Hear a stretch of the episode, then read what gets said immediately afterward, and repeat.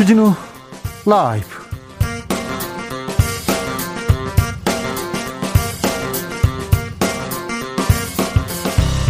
(2022년 3월 21일) 월요일입니다 안녕하십니까 주진우입니다 윤석열 대통령 당선인이 용산시대 개막을 선언했습니다. 공간이 의식을 지배한다. 지금 결단하지 않으면 제왕적 대통령제 벗어나기 어렵다고도 했습니다. 집무실 이전까지는 비용 문제, 출퇴근 문제, 용산 재개발 문제, 무엇보다 안보 공백 풀어야 할 숙제들이 많습니다. 청와대는 윤 당선인 의지를 존중하고 취지는 공감한다. 다만 시기를 조율했으면 좋겠다면서 우려를 전했습니다. 막 오른 용산시대 전치적 원의 시점에서 짚어보겠습니다. 윤 당선인이 이전 비용은 민주당 계산과는 달리 약 500억 원에 불과하다면서 예비비를 내일 국무회의에 상정한다고 밝혔습니다. 민주당은 예비비는 산불 피해 써야 된다. 레임덕 아닌 취임덕이라면서 맹공에 나섰는데요. 국민의힘에서는 청와대 집무실 이전은 문 대통령이 못 지켰던 약속이다. 용산 집무실은 소통 대통령의 의지라고 주장했습니다. 용산 시대에 대해서 국민의힘 내부는 어떤 분위기일까요? 재보궐 선거로 국회 입성한 사선 김학용 의원 이야기 나눠보겠습니다. 윤석열 정부 인수위원회는 모두 180여 명으로 분노 부동산 에너지 전문가가 다수 포진해 있다고 밝혔습니다. 인수위 파견되면요. 아, 그 다음에 부처에서 파워 엘리트로 승승장구하는 경우 많이 봤습니다. 그래서 누가 갔는지 굉장히 주목되는데요. 검찰의 인수위 파견 인원은 총 9명입니다. 검찰 인수위에 파견된 인사들 김은지 기자 함께 분석해 보겠습니다. 나비처럼 날아 벌처럼 쏜다. 여기는 주진우 라이브입니다.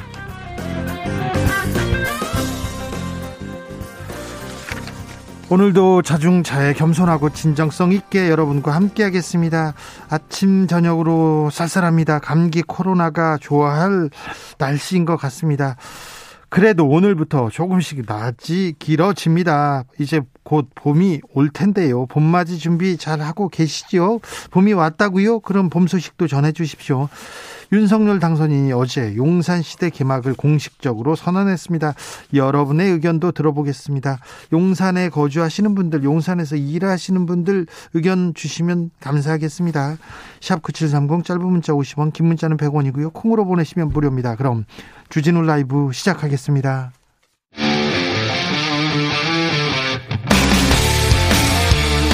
탐사보도 외길 인생 20년. 주 기자가 제일 싫어하는 것은? 세상에서 비리와 부리가 사라지는 그날까지 오늘도 흔들림 없이 주진우 라이브와 함께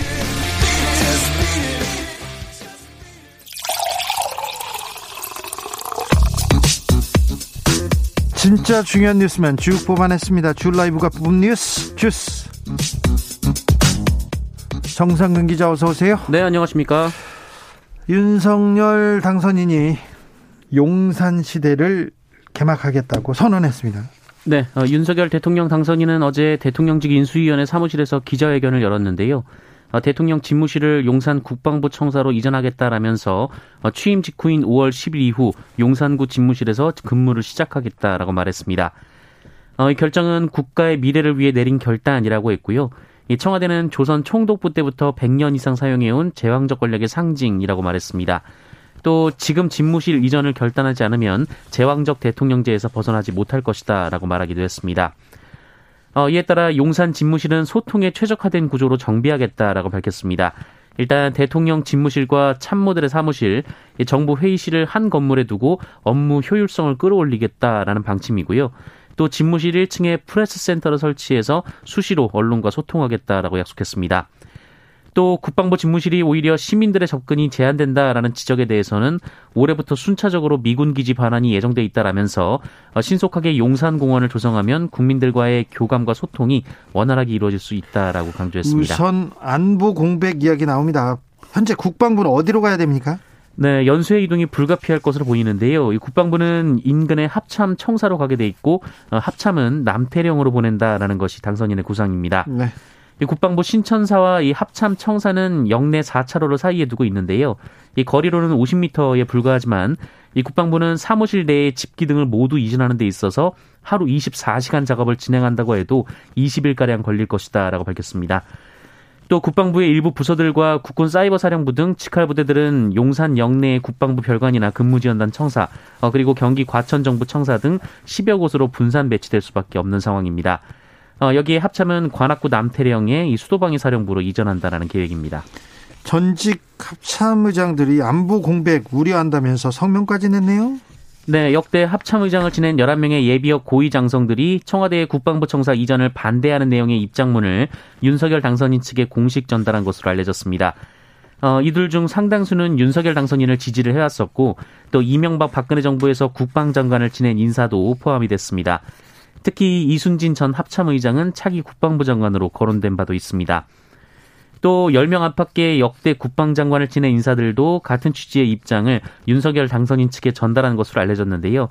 어, 이들은 국방부 청사 이전 과정에서 벌어질 안보 공백 그리고 어, 정부와 군 지휘부를 동시에 타격할 수 있다라는 점 등을 우려했습니다. 물론 김관진 전 장관 같은 분은 또 찬성한다는 그런 입장을 전하기도 했습니다. 전하기도 했는데 아무튼 보수적인 국방부 전직 관료들도 우려한다는 성명을 냈습니다. 아, 이전비 얼마나 드나 계산이 다 달라요? 네, 윤석열 당선인은 어제 기자회견에서 이전 비용으로 496억 원을 추산했습니다. 네, 국방부를 인근 합참청사로 이전하는데 118억 원, 어, 경호용 방탄창 설치를 포함해서 리모델링 비용으로 252억 원, 어, 그리고 경호처 이사 비용 99억여 원, 어, 그리고 대통령 관저로 사용할 한남동 공간 리모델링과 경호 시설에 25억 원 등이 소요될 것이다라고 밝혔습니다. 어, 윤석열 당선인은 이 비용 추계가 기획재정부에서 받은 것이다라면서 어, 이전 비용이 1조 원이니 5천억 원이니 얘기가 나오는데 근거가 없다라고 말했습니다. 또 이전 예산은 예비비로 충당할 것이다라고 밝혔고요. 인수위 측은 문재인 정부가 국무회의를 통해서 이 예비비를 의결해 줄 것을 요청했습니다. 네. 어, 그런데 오늘 인수위원회가 국민의힘 소속 국방위원회 의원에게 합동참모부 이전 비용만 600억에서 1,200억 원이 들어갈 것이라고 보고된 것으로 확인됐습니다. 국방부에서는 5천억 원 정도 든다고 또 보고하기도 했다는데요. 네, 어, 여기에 민주당은 국방부 주변에 10개 이상의 부대를 해당 부지를 공원으로 만들 경우 모두 이전해야 하는 등 어, 천문학적인 비용이 들어갈 것이다라고 주장하기도 했습니다. 청와대에서 국가안전보장회의 확대 관계 장관회의를 했는데요. 조금 전에 입장이 나왔습니다. 윤석열 대통령 당선인의 집무실 용산 이전에 대해서 새 정부 출범까지 얼마 남지 않은 촉박한 시일 안에 국방부 합참, 대통령 집무실과 비서실 등 보좌기구, 경호처 등을 다 이전 한다는 계획은 무리한 면이 있어 보인다는 입장을 냈습니다. 음, 당선인, 당선 이후에 10여일 됐는데 계속해서 이제 광화문으로 간다, 용산으로 간다, 이런 얘기만 계속 있어요. 그리고 대통령을 언제 만난다, 만난다, 안 만난다, 이 얘기만 있고, 뭘 할 것인지에 대한 좀 고민, 그런 비전에 대한 얘기가 없는 부분은 조금 안타깝습니다. 1798님, 청와대 제왕 대통령 시대 이제 끝내야 합니다. 여기는 공감하시는군요. 대통령관 새로 짓는데 예비비 쓰셔야죠. 윤석열 개인집 지어주는 거 아닙니다. 앞으로 대통령이 쭉 쓸 자산입니다. 이번에 청와대 탈피 못하면 영원히 못 옮깁니다. 좀 고생되더라도 해야 합니다. 윤 당선자님 결단력 높이 삽니다. 용산시대 꼭 성공하시길 하실 겁니다. 화이팅! 촛불 시민 올림 이런 문자가 왔습니다. 1099님께서는 종전 선언이 이루어진 상태라면 필수 불가결의 안보 공백이 이해가 될 수도 있으나 휴전 상태로 전쟁 중인 상황에서 조금의 안보 공백을 용납할 수 있는 상황인지 이해가 안 됩니다. 이렇게 얘기하셨고요. 송문방님께서는 주 기자님 정령 대통령 집무실 장소 때문에 국민과 소통이 되고 안 되고 하는 건가요? 기왕 옮기는 김에 현 청와대의 단점을 보완해서 영구히 후임 대통령과 국민 불편 없도록 빈틈없이 준비해서 이전해야 되는 거 아닌가요? 이렇게 얘기합니다. 7925님께서는 이래라 저래라 해도 이래도 저래도 국방부 시계가 돌아갑니다. 이렇게 얘기하셨습니다. 아무튼 청와대 이전 문제 그리고 당선인하고 대통령하고 언제 만나나 이렇게 실무 협상을 했네 안 했네 이런 뉴스만 계속 나옵니다. 윤석열 당선인 오늘은 경제 6단체 대표들과 오찬을 했네요. 네, 어, 윤석열 당선인은 오늘 경제 6단체장을 만나서 도시락으로 오찬을 함께했습니다. 네. 어, 오늘 참석한 기업인들은 대한상공회의소 최태원 회장, 어, 전국경제인연합회 허창수 회장, 중소기업중앙회 김기문 회장, 한국경영자총협회 손경식 회장, 한국무역협회 구자열 회장, 한국중견기업연합회 최진식 회장이었습니다. 어, 윤석열 당선인은 기업이 더 자유롭게 판단하고 자유롭게 투자하고 또 성장할 수 있게 이 제도적 방해 요소를 제거하는 것이 정부가 해야 할 일이라면서 어, 우리나라는 정부 주도에서 민간 주도로 경제가 탈바꿈해야 한다라고 말했습니다. 한국 중견기업 연합회라는 것이 또 여기에 끼었군요. 그런데요. 전경련 정경련이 다시 등장하기 시작했습니다. 네, 어, 이번 모임의 재개 창구를 전경련이 맡은 것으로 전해졌는데요. 이 재벌 회장의 사모임으로 불렸던 전경련은 이 박근혜 정부 국정농단 당시 이 미르재단과 K스포츠재단의 자금 모금 창구 노릇을 하면서 어, 이에, 이에 깊숙이 개입한 바 있습니다. 네. 어, 이 사실은 윤석열 당선인이 주도했던 특검팀 수사에서 드러난 바 있는데요. 그렇죠. 특검팀에서 또 수사 결과 밝혀진 게 하나 있었어요. 세월호 폭식 투쟁 극우단체 뒤를 누가 후원했나, 누가 돈을 대줬나 했더니 정경련이었어요. 그렇습니다. 이후 이 전경련에 대한 해체 요구가 잇따랐고 어, 여론이 악화되자 실제로 삼성, 현대자동차, SK, LG 등 주요 그룹들이 잇따라 이 전경련을 탈퇴한 바 있었습니다. 이 수사도 윤석열 검사팀에서 했죠. 어, 그래서 이 문재인 정부에서는 대기업뿐 아니라 이 중소기업까지 회원으로 참가했던 참가하고 있는 이 대한 상공회의소가 재개의 대표격을 맡았는데요. 어, 한겨레는 이번에 윤석열 당선인 측이 다시 정경련의 이 정치적 영향력을 부활시켰다라고 지적하기도 했습니다. 정경련이 또 나왔어요. 정경련 이름이 그동안 조용했거든요. 정경련이 뭐 하던 곳이냐면요. 뭐 재계, 특별히 재벌을 어, 대기업의 이익을 이익을 위해서 이렇게 어, 활동하는 이익단체다 이렇게 보시는 사람들도 있지만 거기서 더 넘어가면요 2002년에 차떼기 사건 기억하십니까? 차떼기 때 대선 자금 만들어줄 때 그 차떼기 모금을 주도했던 데가 정경련이었습니다. 그 전으로 가면요 95년도에 노태우 비자금 사건 때 그때 대선 자금 때 돈을 만들어주던 것도 정경련이었고요.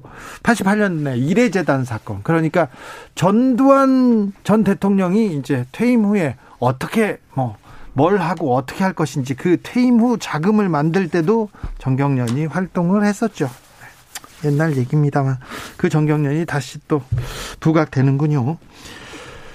자, 민주당은 어떻게 돼가고 있습니까? 윤호중 비대위원장 어떤 얘기 했습니까? 네, 어, 윤호중 더불어민주당 비대위원장은 어제 기자회견을 열고 검찰과 언론을 포함한 여러 개혁 과제를 추진하겠다라고 밝혔습니다. 어, 윤호중 위원장은 일단 새 정부 임기에 맞춰서 국회 헌법 정치개혁 특별위원회를 설치하고 차기 총선에서 국민투표를 치를 수 있도록 하겠다라고 말했고요. 대장동 특검 문제도 새 정부 출범 이전에 털어나겠다라고 밝혔습니다. 어, 또한 차별금지법 제정에 나서겠다라고 했고요. 이 검찰 언론 개혁과 관련해선 이 미진한 개혁 입법을 확실히 매듭짓겠다라고 밝혔습니다. 어, 윤호중 위원장은 지난 18일 이 사퇴론을 일축한 뒤 비대위 운영 계획을 밝히면서 업무 수행 의지를 분명히 했는데요. 오늘 비대위 회의에서도 미완의 개혁 과제를 완수하겠다라는 입장을 재차 강조했습니다.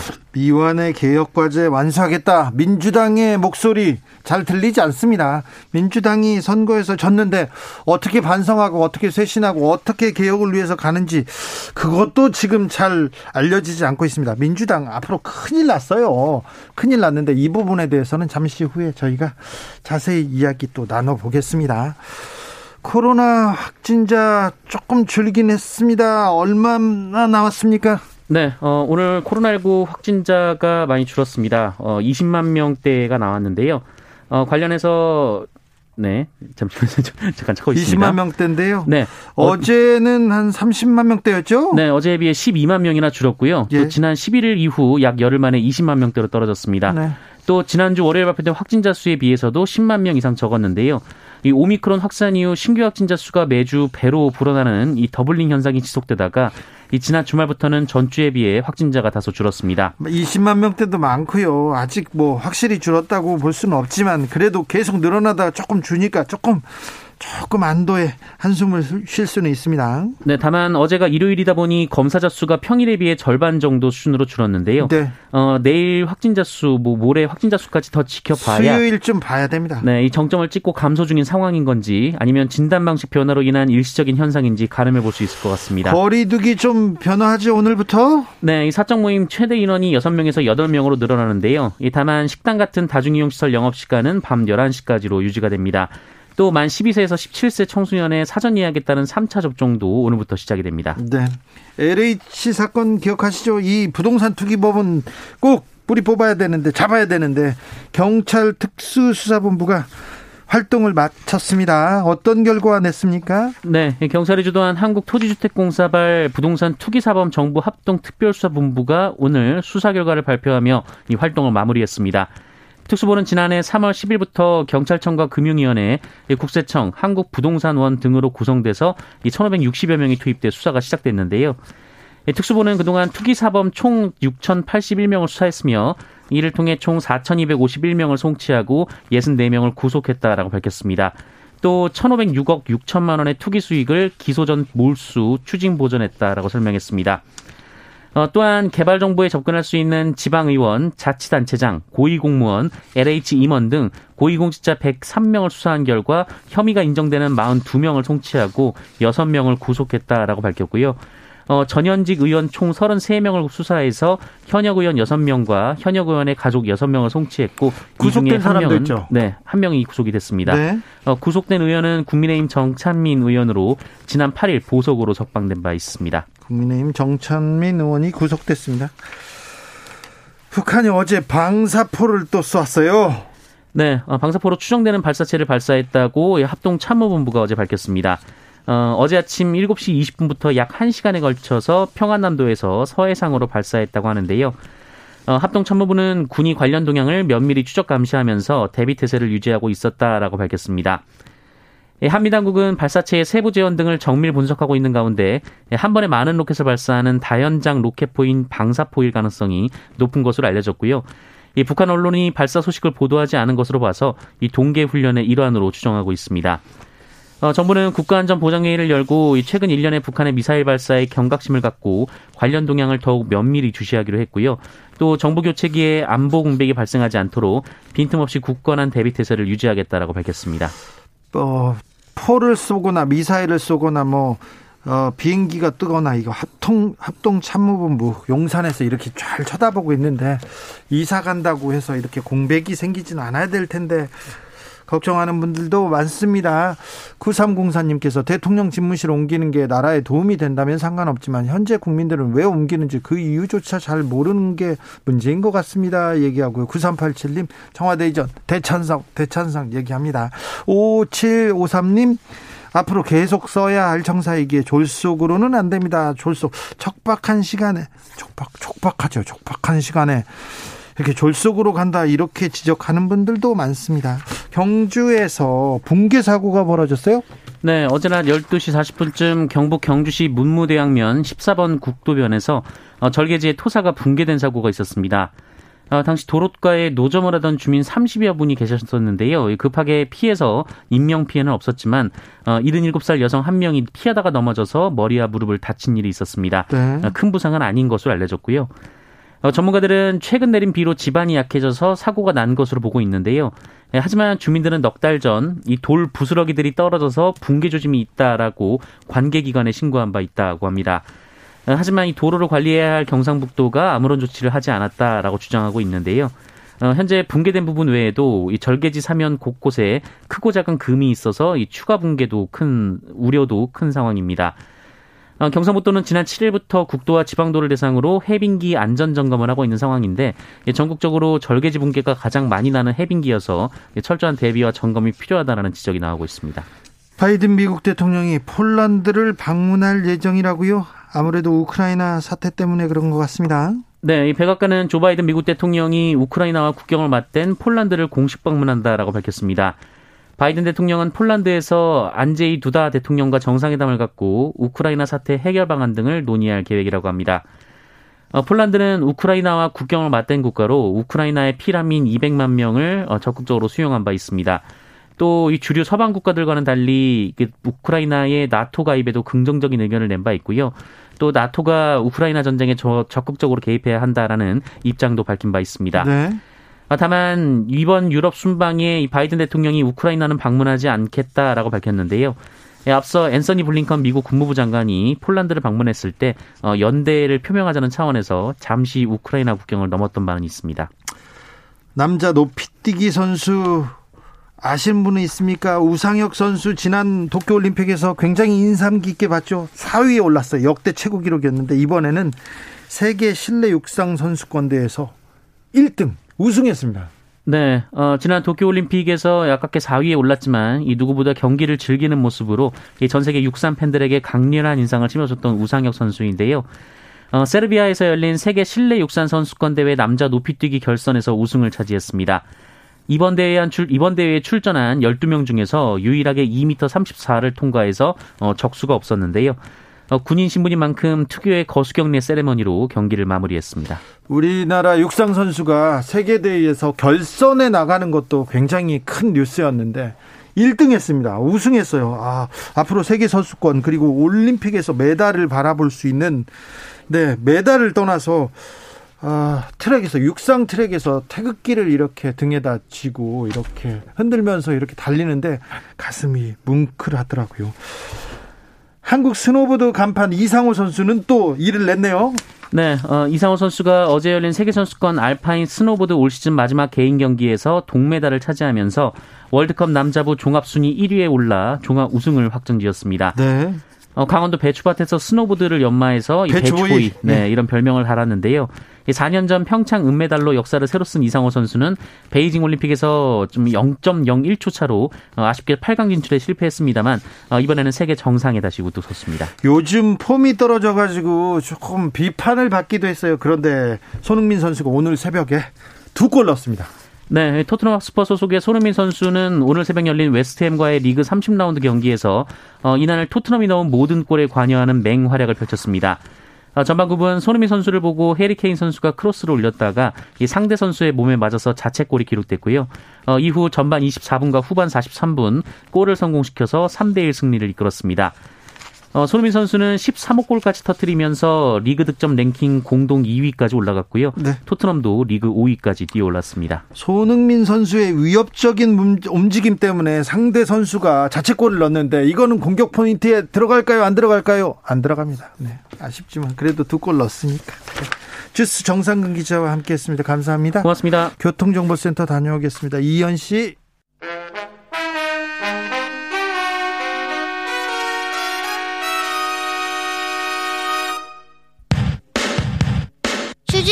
라이브 돌발 퀴즈. 오늘의 돌발 퀴즈는 객관식으로 준비했습니다. 문제를 잘 듣고 보기와 정답을 정확히 적어 보내주세요. 3월 21일 오늘은 세계 인종차별 철폐의 날입니다. 남아프리카 공화국이 백인 우월주의에 근거한 이것 정책을 펼치자 1960년 3월 21일 샤프빌에서 인종분리 정책에 반대하는 집회가 벌어졌는데요. 이 과정에서 민간인 69명이 희생됐고 이 사건을 기리기 위해 유엔 총회가 매년 3월 21일에 인종차별 철폐의 날로 선언했습니다. 남아프리카 공화국의 극단적 인종차별 정책으로 1994년 최초의 흑인 정권이 탄생하며 철폐된 이것은 무엇일까요? 보기 드릴게요. 1번 아파르트헤이트, 2번 홀로코스트. 다시 한번 들려드릴게요. 1번 아파르트헤이트, 2번 홀로코스트. 샵9730 짧은 문자 50원 긴 문자는 100원입니다. 지금부터 정답 보내주시는 분들 중 추첨을 통해 햄버거 쿠폰 드리겠습니다. 주진우 라이브 돌발 퀴즈 내일 또 만나요.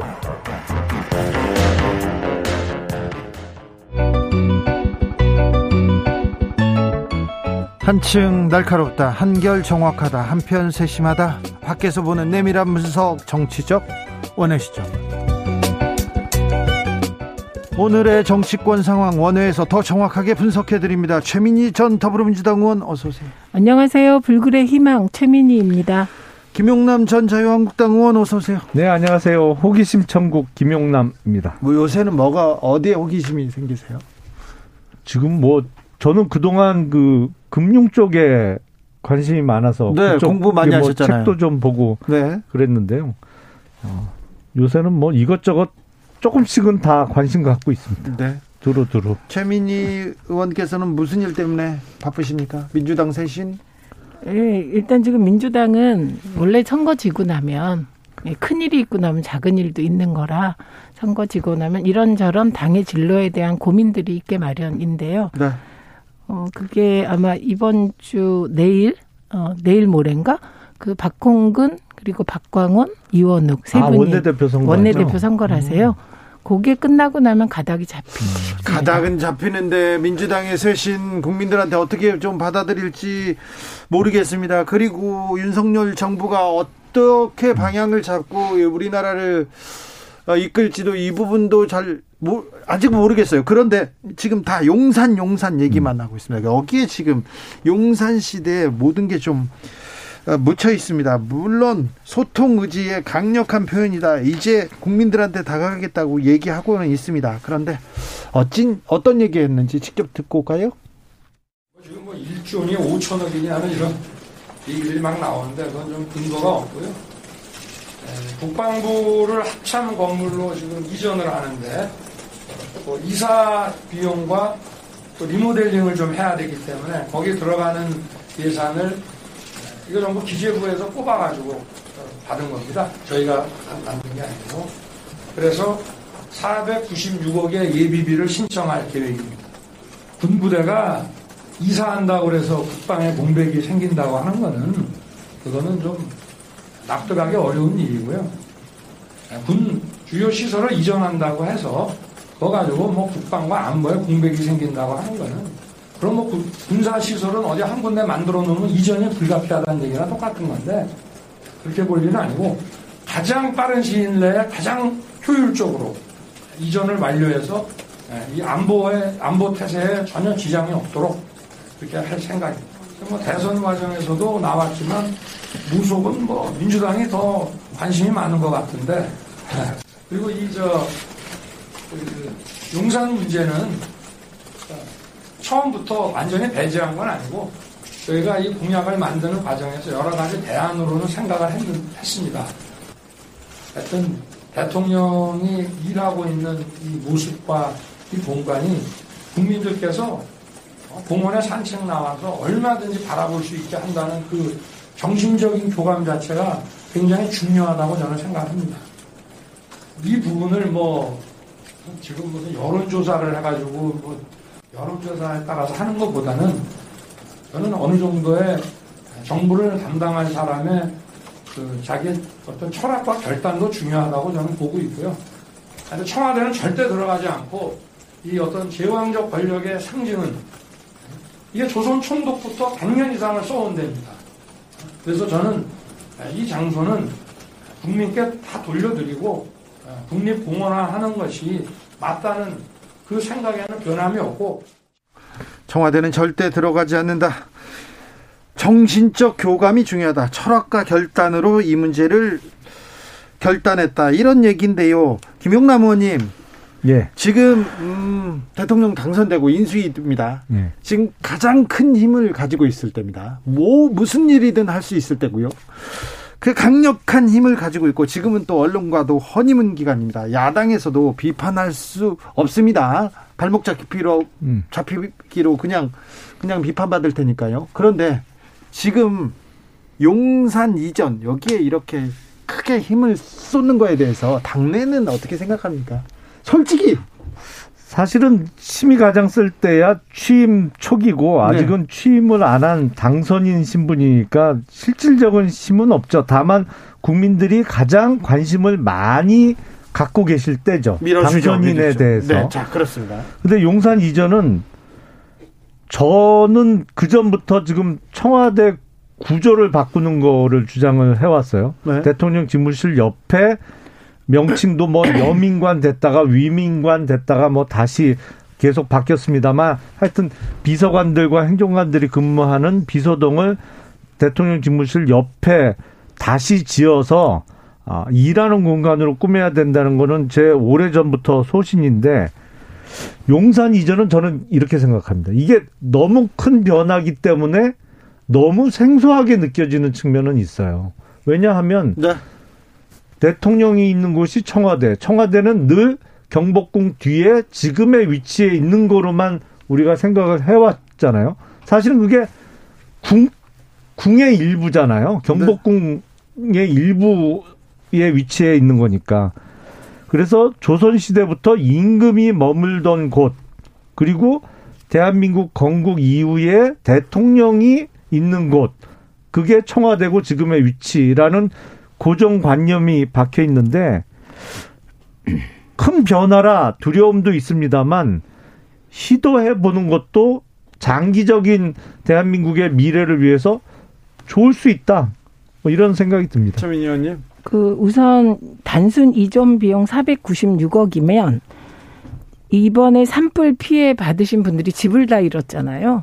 그 집을 다 한 채씩 잘 지어줄 수 있는 돈인 것 같습니다. 그래서 새 당선인이 민생을 챙기는 당선인이라는 정말 이미지가 중요하다고 하시면 이미지를 주려면 차라리 그 돈을 산불 피해 전액 지원하시는 게 더 낫지 않을까 저는 그런 어 생각이 들고요. 그리고 방금 전에 청와대에서 반대 입장이 나왔습니다. 예. 사실상 반대인데요.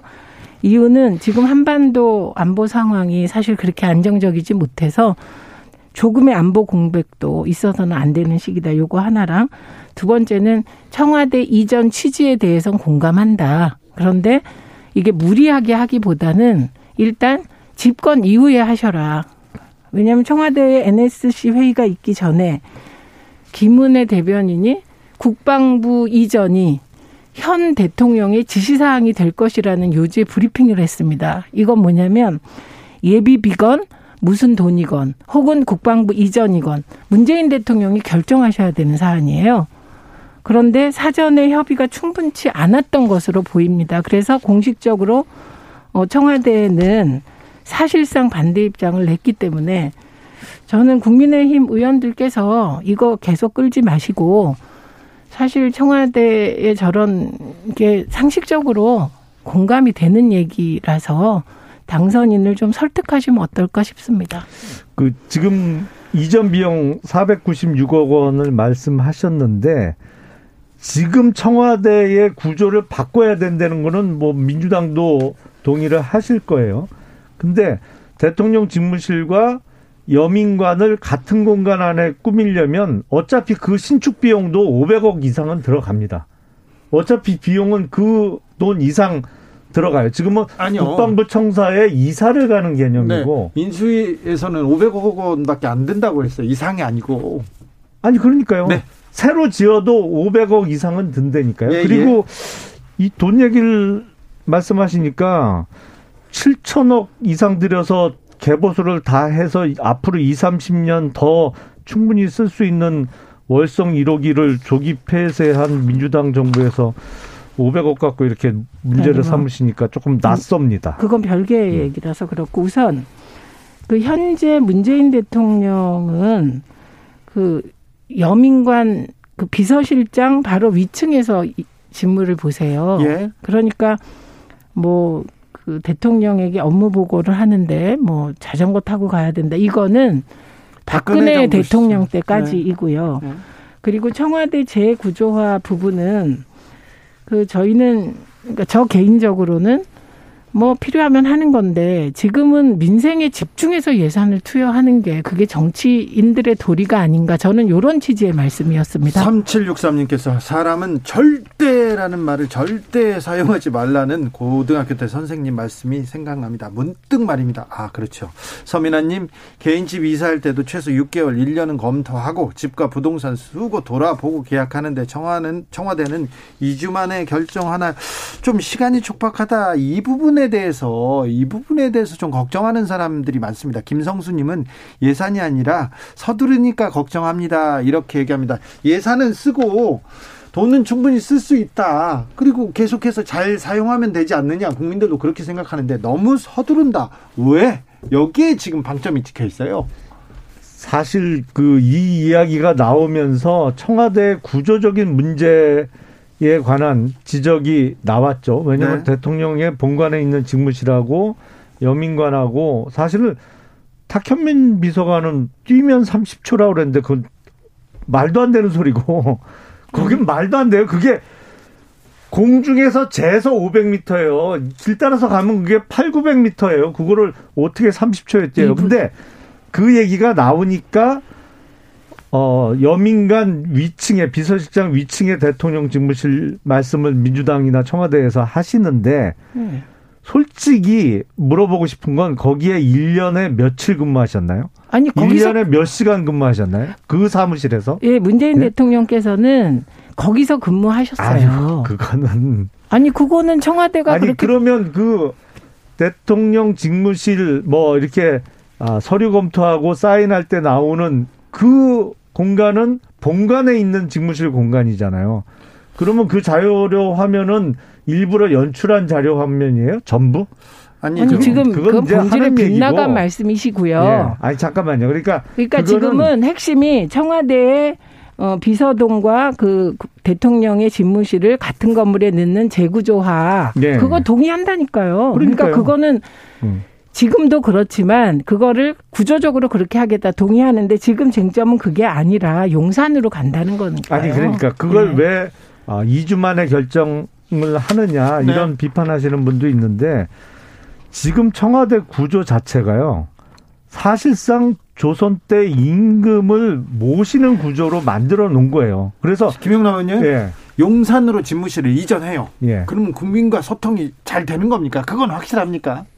국민과의 소통은 약간 추상적인 표현입니다만 그 참모들하고 수시로 만나고 이동이 보다 자유롭고 회의가 보다 편하게 잡힐 수 있는 공간이 사실은 소통 공간이 되는 거죠.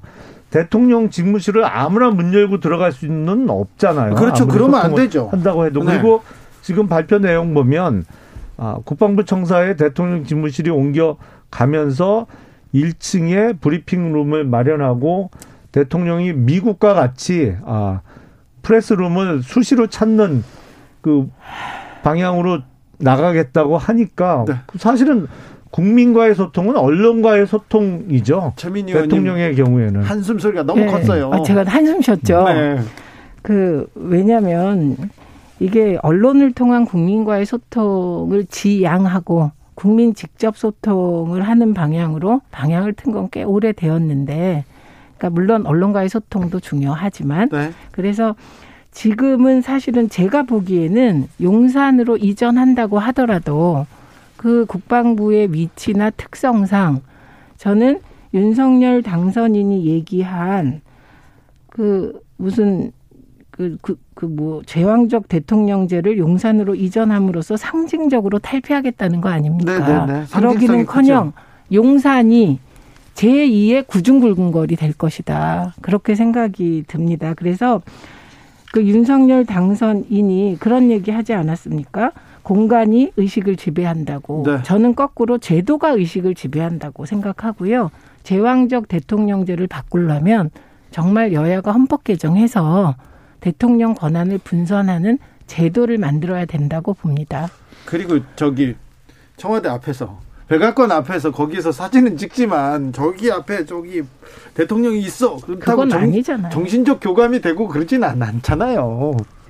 아니 지금 청와대는 청와대 앞에 바로 가도 본관은 보이지도 않잖아요. 네, 안, 사실은. 안 보이죠. 예. 그리고 어 뭐랄까요? 이게 그 지금 계획 보면 그 앞에 어차피 반환되는 미군 기지 부지에 공원을 조성하고 거기서 이렇게 대통령 직무실이 보일 수 있는 구조를 만들겠다는 거잖아요. 그러면 그러면 윤석열 당선인은 2030년까지 집권하실 건가요? 용산공원은 2030년 돼야 완공됩니다. 아니, 완공의 문제고 일단 서둘러서 그 주변부터 정비를 하겠다는 그걸 어떻게 거잖아요. 서둘러서 해요? 자, 아니 올해 하반기면은 한미 연합사도 이제 이전에 가요 평택으로. 그럼 올 하반기에 하시면 되겠네요. 그러니까 제가 보기에 일단 취임하시고 그때 대통령 권력을 가지고 본인이 하시면 될 것 같아요. 그런데 네. 협조가 안 되네. 지금 이거. 지금 그러니까 인수위 시절이잖아요.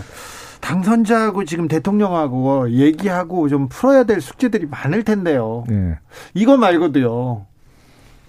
우선은 두 분이 만나셔야죠. 네, 예. 만나서 사실은 지난번에 뭐 4시간 전에 결렬 됐습니다만 이게 정작 그 회담이 성사되면 요 전에는 이명박 전 대통령의 사면 문제가 가장 핫 이슈가 될 거로 생각을 했는데 이제 이거는 이전 문제가 가장 큰 이슈가 될 수밖에 없겠는데요. 용산 이전 그리고 예. 또 다른 문제는 어떤 문제들이 많아요. 이제 숙제들 아, 풀어야 될 숙제들이. 사실은 인사권 행사 여부죠. 그렇죠. 어, 그 지난번에. 감사위원 문제도 있습니다만 네. 지금 한국은행, 한국은행 총재에 대해서는 보도에 따르면 어느 정도 의견 절충이 된 것으로 보여요. 아주 네. 누가 뭐래도 이의를 제기할 수 없는 훌륭한 분으로 지금 모아지고 있는 거라 다행스럽게 생각을 하는데 문제는 이렇게 언론의 관심에서 벗어나는 자리가 문제예요. 그렇죠. 이런 게 소위 좀 속된 표현으로 알짜배기거든요. 이런 그러, 니까요 네. 지금 용산 이전은 너무나 큰 뉴스고 큰 큰 사람들의 관심을 다 가지고 있는데 음. 이 사건 이, 이 용산 시대 말고 다른 일들이 많잖아요. 중요한 일들. 아니, 그리고 당장- 자리 인사. 네, 코로나 대응뿐만 아니라 지금 예. 저는 산불 이후 대책도 어떻게 되는지 대단히 궁금한데 지금 나온 말씀은 정무직 자리를 어떻게 처리할 것인가 그렇죠. 이 문제인데 좀 아까 하는 총재 얘기하셨잖아요. 네. 지금 하는 총재는 처음 임기 시작한 게 2014년입니다. 박근혜 정부 시절에. 예, 그런데 이분이 2018년에 다시 임명된 거예요. 네. 연임했어요. 예, 4년 만에 이거는. 이제 여야가 비교적 이 사람이 음. 독립성을 가지고 했다. 그래서 하는 총재는 사실은 그렇게 이슈가 안 돼야 되는 자리죠. 네. 이미 문재인 대통령이 박근혜 대통령이 임명한 사람을 연임시킴으로써 안정성을 강화해 줬으니까요. 그런데 그 의원님이 하신 환경부 장관 김은경 지금 전 감옥에 장관요? 있잖아요. 예, 예, 예.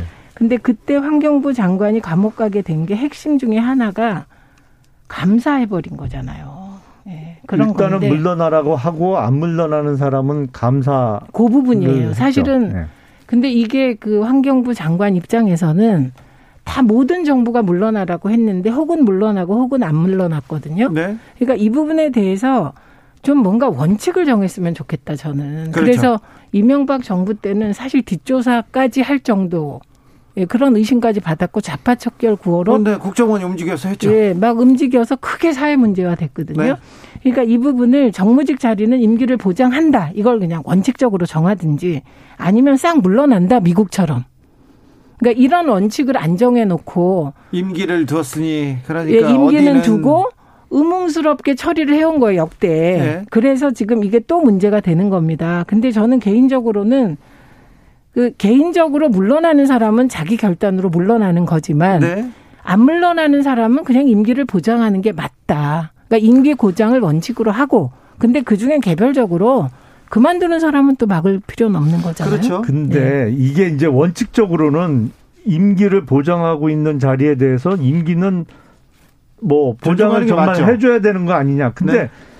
실제 사례를 뜯어보면 그게 오히려 대단히 부당한 경우가 많거든요. 그게 어떤 예가 있어요? 어, 왜냐하면 정 권을 잡은 사람들은 이렇게 얘기합니다. 아니 그게 전혀 그 자리에 어울리 어울리지도 않고 전문성도 없는데 네. 예를 들어서 한국 성장금융 같은 경우에 지금 만지는 돈이 30조예요. 아, 한국 그래요? 한국판 뉴딜 펀드라고 그래갖고 근데 거기에 몇 달 전에 운영본부장 그 30조의 운영을 실제로 자금 배정을 뭐 주식에 얼마일지 채권에 얼마일지 주식을 하면 어디에 할지 아니면 벤처기업 투자에 할지 이거를 결정하는 사람이 운영본부장이잖아요.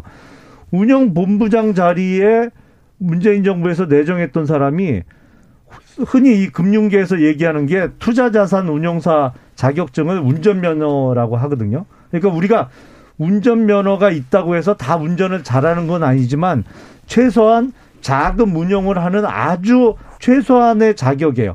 그것도 없을 뿐만 아니라 어떤 금융 업무에 실제 경험도 전혀 없는 사람을 운영본부장으로 내정을 했어요. 밀어붙이다가 이게 다행히 언론에 보도가 되고 발칵 뒤집어지니까 아 그만두긴 했는데 요번엔 또 사장을 바꾸겠다고 또 그러고 있거든요. 그러니까 저 문제보다 차라리 그런 얘기를 하시려면 검찰총장 얘기하는 게 맞는 것 같고요. 네.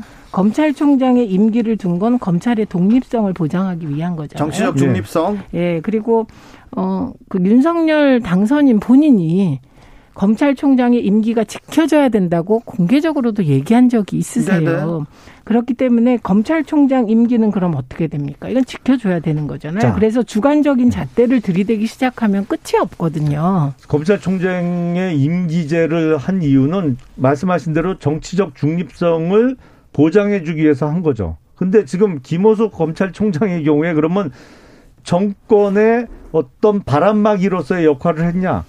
아, 이 양반은 정권이 입김을 불기도 전에 먼저 누워버린 사람, 사람이에요. 정권이 어떻게 하기를 원할까를 어? 미리 생각해서 정권이 원하지 않는 수사는 후배 검사들이 하겠다는 수사도 막고 방해하고 이런 사람을 임기를 보장해 주는 건 오히려 민주당- 임기제 민주당- 취지에 어긋나죠. 근데요, 민주당에선 도이치모터스 주가 조작과 관련하여 수사 제대로 안 한다고 네. 불만 엄청 많거든요. 그렇죠. 러니까 김호수 총장은 여야로부터 다 욕먹으니까 네. 그럼 중립을 그만두는 잘- 게 맞죠. 아니죠. 중립을 잘 지키고 있네요. 네. 서로 자, 다 못한다고 그랬는데 자. 못한다고 그러는데 용산 시대 청와대 이전과 관련해서 굉장히 관심이 많지 않습니까? 저기 국민들은 그런데 정작 인수위 저 여의도 사람들은 어떤 자리 누가 나가냐 여기에 굉장히 관심이 많이 있습니다. 그러니까 네 관심사가 다르다는 거 그리고 그분들은 무슨 생각을 하고 있는지 정치인과 정치인 주변 사람들은 무슨 생각으로 하고 있는지 유념하고 계셔야 됩니다. 정치자 여러분 그리고 민주당으로 가보겠습니다. 아참 MBK 부활에 대해서 얘기를 해야 되는데 이 시간은 다 지나갔어요. 민주당 어떻게 되는 겁니까? 이렇게 가다가 지방선거 잘 치를 수 있겠습니까? 그거는 뭐 아직 국민의힘이 지금 정진석 공천관리위원장 네. 오늘 내정됐죠. 예, 오늘 네, 내정됐어요. 네, 그러니까 아직 지방선거 체제로 안 넘어간 거예요. 그러니까 양당에 지금 한 주 내지 한 주 반 정도의 시간이 있는 거죠. 그 이상은 못끌것 이제 같고요. 두 달도 안 남, 두 달 정도 남았잖아요. 아 그게 두. 네. 달두 달이 그렇게 짧은 시간이 아닙니다. 지방선거? 치르기에. 예, 네. 그리고 지금 윤호중 비대위에 대한 이런저런 문제 제기가 한편에 있고 예. 한편에서는 비대위를 흔들지 말아달라는 그건 이재명 음, 후보도 비대위에 힘을 실어달라는 취지의 전화를 국회의원한테 돌렸다는 기사가 났었거든요. 그러니까 분열하지 말고 뭉쳐야 된다. 이런 입장이 늘 나오는데 요 얘기는 선거 끝나고 패한 쪽에서는 늘 나왔던 갈등입니다. 예. 그래서 여기 아까 말씀드렸듯이 원내대표 원내대표 경선을 계기로 네. 이게 한번 안정화될 기회가 있습니다. 네. 그리고 이제 이 갈등의 본질이 검찰 개혁과 언론 개혁을 왜 제대로 못했느냐는 지지자들의 우려로 나온 거예요. 예. 근데 윤호중 비대위원장이 검찰 개혁과 언론 개혁을 확실하게 하겠다. 지금 이런 입장이기 때문에 네. 이제 봉합될 가능성이 생긴 것 같습니다. 그렇습니다. 근데 그걸 떠나서 우선 지방의원 선거 6월 1일 지방선거에서 많은 지방의원들이 선출이 되잖아요. 네. 선거구 획정도 아직 멀었어요. 아 그래요? 예, 전혀 지금 정계특위에서 논의의 진전이 없어요. 그런데 뭐 뭐라고 해야 되나? 그러니까 유명세, 셀럽들, 네. 아니 셀럽이라고 할 수 없죠. 그동안 정치를 했던 사람들 그리고 또 유명세가 있는 사람들한테는 늦게 정해줘도 되는데 정치 신인들 달려가야 되는데 그런 사람들은 좀 답답하기도 할 거예요 지금. 어, 그럴 수밖에 없죠. 그렇죠. 이거는 네. 선거 운동을 해야 될 자기 선거구가 아직 정해지지 않은 상황이니까. 이 문제 이 문제 좀 시급한 것 같은데요. 시급하기도 하고 일단 이번에 정치 신인들이 불리한 게 맞는 것이 네. 대선이어서 바로 선거가 지방 선거가 있기 때문에 본인을 알릴 기회를 제도적으로 보장해 주기가 어렵다는 거죠. 네, 최기식님께서 주진우 라이브 김용남 의원 때문에 정치를 하고 싶어요. 이런 얘기도 있습니다. 어이, 감사합니다. 수원에 가면 연예인이랍니다. 워낙 많이 나오세요. B급 연예인. 아니요, 바- 방송에 누구나 알아보는 A급 연예인은 못 되고요. 아, 저기 B급 김- 연예인. 김용남 의원님 네. 그런데 아무튼 청와대 이전도 중요하고 다른 음. 것도 중요하지만 지금 인수위가 나라를 어떻게 끌고 갈 것인지 주요 이슈가 뭔지 그런 얘기 좀 이런 이슈를 가지고 해주세요. 그런 아니 얘기 좀 해주세요. 청와대 가서. 이전 문제는 윤한홍 의원이 중심이 돼서 지금 하고 있고요. 다른 인수위원들은 다른 일을 지금 하고 있습니다. 윤한홍 의원이나 그러면은 국민의힘에서 나와서 좀 네. 설명을 해야 될 거 아니에요? 국민들한테 좀 여론도 수렴하고 네. 이게 왜 그거는 좀 등한시하는지. 당선인께서 직접 프레젠테이션을 했는데 아니, 의원님이 좀 열심히 뛰세요. 그것도 의외의 상황이었어요. 당선인이 직접 한 것도. 네, 그럴까요? 예. 생소하죠. 그런 장면도. 생소했어요. 정치적 원의 시점 그 당내에서는 반응이 좋습니까? 당선인이 프레젠테이션이요? 네.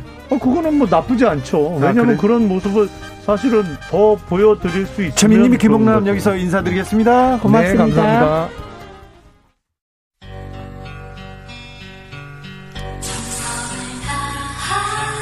정성을 다하는 국민의 방송 KBS 주진우 라이브 그냥 그렇다고요. To the Batmobile. Wave of super energy. 주기자의 1분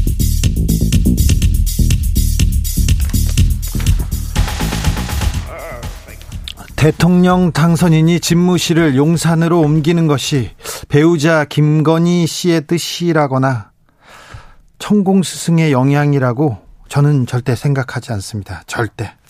그런데 몇 가지 궁금한 게 있습니다. 청와대 절대 들어가지 않겠다는 것은 국민과의 소통을 위해서는 하는 거죠. 국민 여론 수렴과 합의 없이 결단한 것도 소통을 잘 하기 위해서죠. 광화문은 재앙이지만 용산은 소통 잘 되는 거죠. 청와대를 공원으로 돌려주면 소통 잘 되는 거죠. 이전 비용이 496억 원이라고 하셨는데 5천억이라는 국방부와는 소통 잘 되고 있는 거죠. 국방부 합참, 합동 전투 무위센터, 사령, 사이버 사령부, 근무 지원단, 심리 전단, 줄줄이 이사 가는 것도 소통이 잘 되고 있지요. 무엇보다 미군과의 소통은 잘 되고 있지요. 군 정예 요원들에게 댓글 공작을 지시한 김태효 씨를 인수위원으로 쓰신 것도 군과 소통을 잘 하기 위해서죠. 유사시에 일본 자위대 한반도 개입을 용인하자는 김태효 인수위원 일본군과 소통하고 있는 건 아니죠. 국민이 불렀고 선거에서 이겼어요. 그래서 나의 결단은 국민의 뜻이자 국민과의 소통이라고 생각하고 있는 것은 아니죠. 주기자의 1분이었습니다.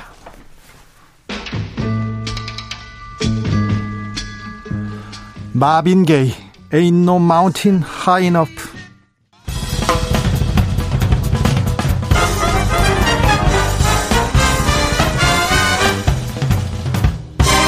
훅 인터뷰 모두를 위한 모두를 향한 모두의 궁금증 훅 인터뷰 윤석열 대통령 당선인 인수위 구성 마무리했고요. 속전속결로 용산 집무실 이전 추진하고 있습니다. 윤 당선인의 행보 국민의힘은 어떻게 보고 있는지 이야기 들어보겠습니다. 재보궐선거로 어, 이번에 국회에 입성했습니다. 사선 의원 김학용 의원 안녕하세요. 주 기자님 오랜만입니다. 반갑습니다. 네, 네. 네. 국회로 오랜만에 돌아오시니까 어떻습니까? 좋죠. 국회가 네. 그렇게 좋습니까? 국회가 좋은 게 아니라 예. 그 정말 이렇게 나라를 위해서 공적인 일을 할 수 있다는 것 자체가 네. 아, 대단히 감사한 일이고요. 네. 아, 정말 우리 시민 여러분께 감사의 말씀을 드립니다. 네. 하여튼 제가 열심히 해서 좋은 정치에서 좋은 나라 만드는 것으로 보답드리겠습니다. 이번에 윤석열 후보하고 같이 유세도 하고 그랬는데 안성 이렇게 누벼보고 이번에 선거 치러보니까 네. 지역의 민심은 어땠습니까? 이번 선거의 의미는 어떻게 보십니까? 결국은 뭐 정권 심판이죠. 사실은 이 정권이라는 게 한번 잡으면은 네. 보통 국민들이 두 번, 그러니까 10년 정도는 그 밀어주는 것이 정상인데 그랬죠. 이번에 이렇게 그 정권이 바뀐 것은 정권 심판이라고 저는 생각이 되고요. 네.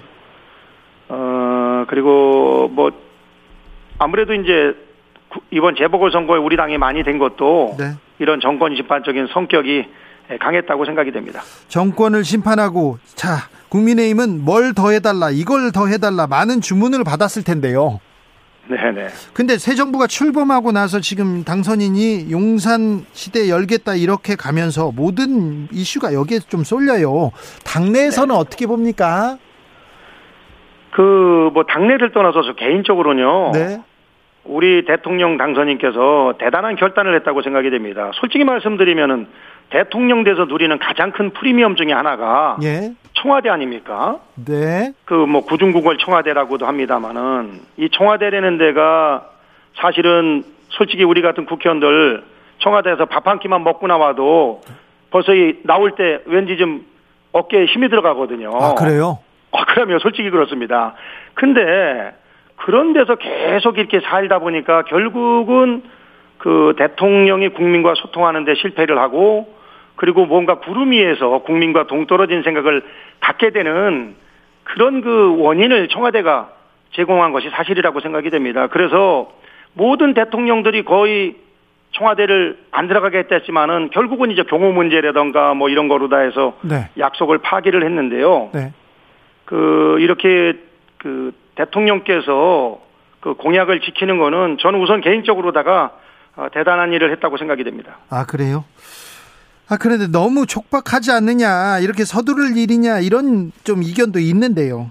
아, 있을 수 있다고 생각이 됩니다. 예. 그러나 이제 그 대통령 당선인도 말씀을 했습니다마는 네.